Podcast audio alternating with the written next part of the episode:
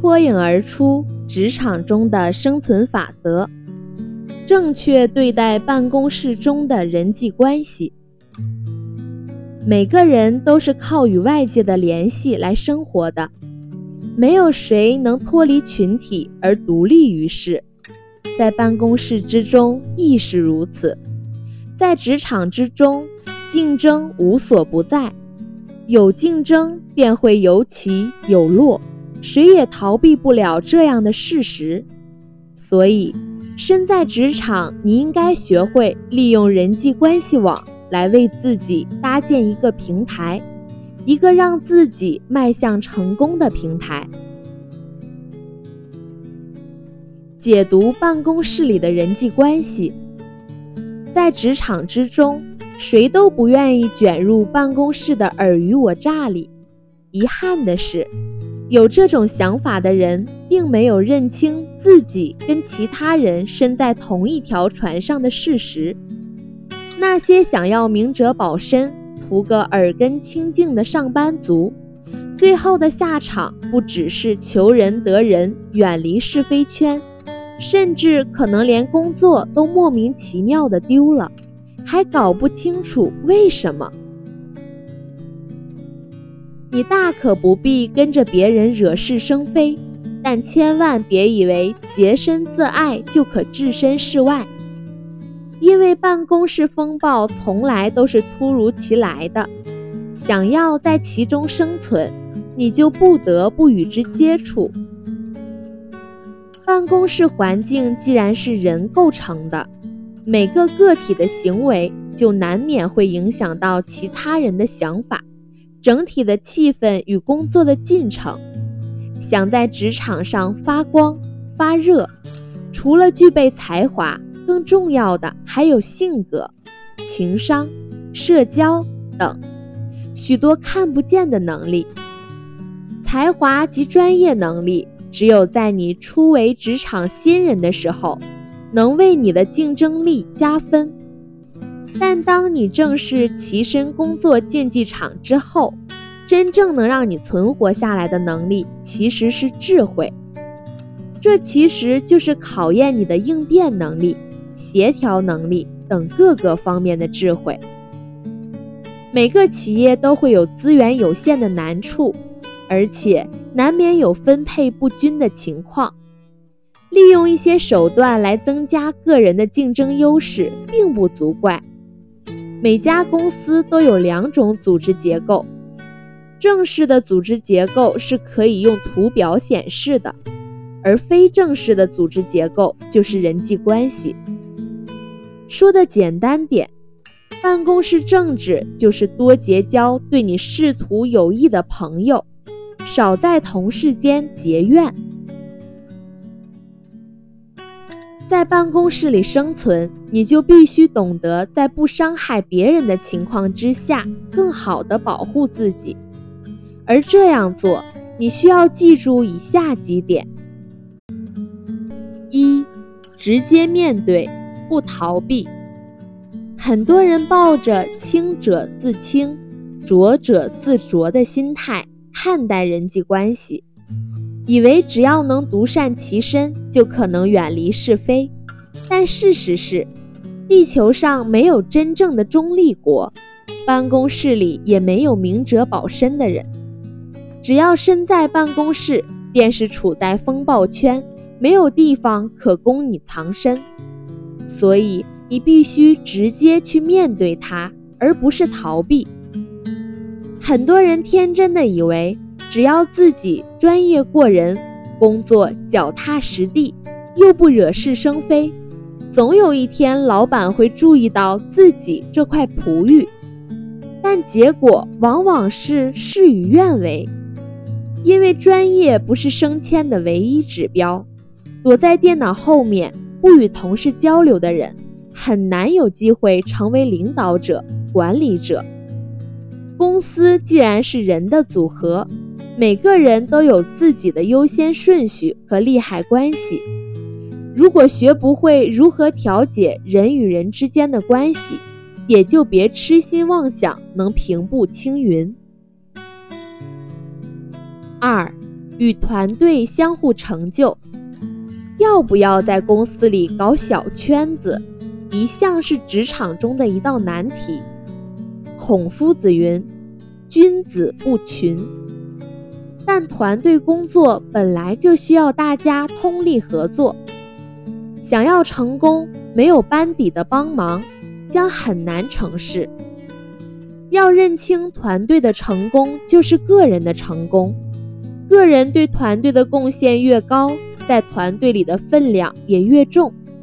另外，切记要将功劳与荣耀归于团队的伙伴。找准自己的位置。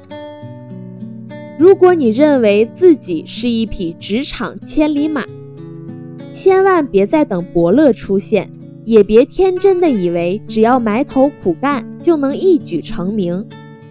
要知道。这年头，伯乐也常面临着自顾不暇的困境。或许他也苦等他的伯乐呢。适度为自己制造崭露头角的机会，有助于开展个人事业的康庄大道。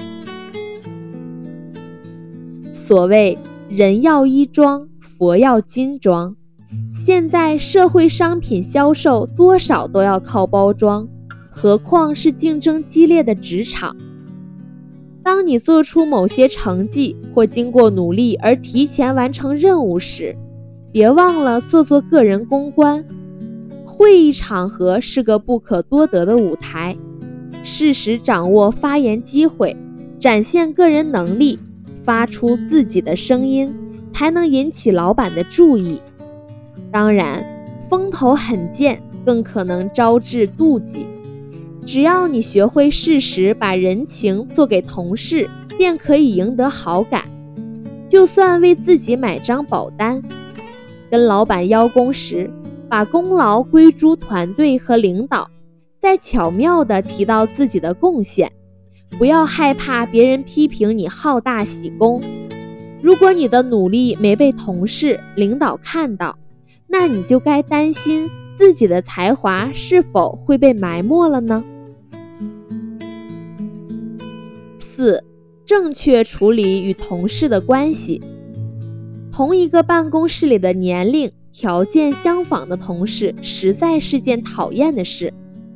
人人都会把你们两个拿来比较。其实，办公室里同事间本来就是既合作又竞争的关系。若换个角度想，以健康的心态来看待这种竞争关系。当同事的能力越来越强之时，那也等于是在无形中促使你提升实力，这不也是很正常的吗？在全球化时代，本来就不应该把目光局限在一个屋檐下的同事，而应该将全球的精英视为真正的竞争者。如此一来，自然就不把需要的同事当成冤家看待了。气量狭小、排挤同事的人，一定也会遭到其他人的排挤。把同事当作阻挡前途的障碍，你就很难在办公室里立足。对于在办公室里跟自己有竞争关系的人，不妨试着去赞美他，或请他帮一个小忙，往往可以神奇的化解彼此间的敌意。在职场上。减少一个敌人的价值，胜过增加一个朋友。在职场中，更积极的态度应该是将能量放在挑战更高的目标上。真正的敌人永远等待在你视线以外的地方对你进行伏击，何不把在内部竞争的力气省下来向外发展？五。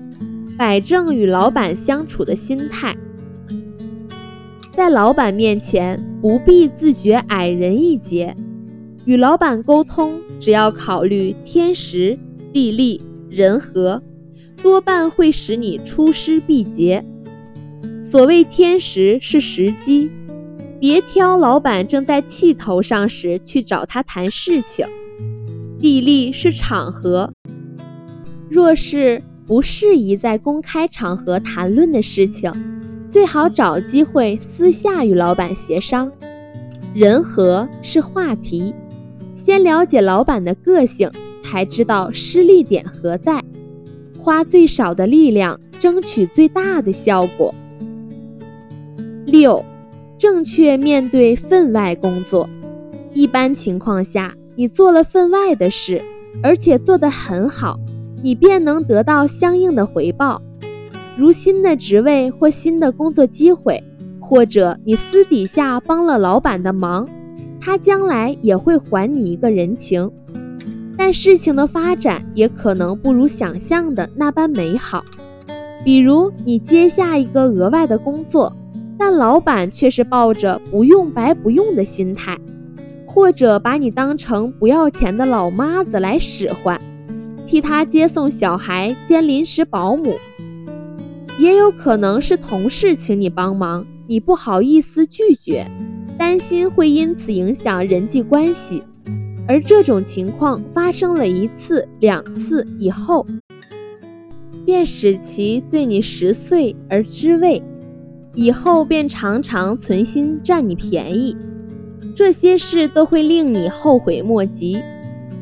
在办公室里私下帮忙，只能偶一为之，而且要让对方清楚地知道你的分寸底线何在，其自然就不会再三试探。有一些特殊的情况下，即使没有报酬，你也应该去争取一些分外的工作。那就是当你想要争取某个职位，却没有相关背景或任何优势的时候，比如你现在只是一个总机小姐，但你想成为公司的业务人员，你大可以向主管表达意愿，不拿薪水而分担业务工作。当你具备了一定经验，并向该部门主管证明你的能力后，自然有机会转做正式业务。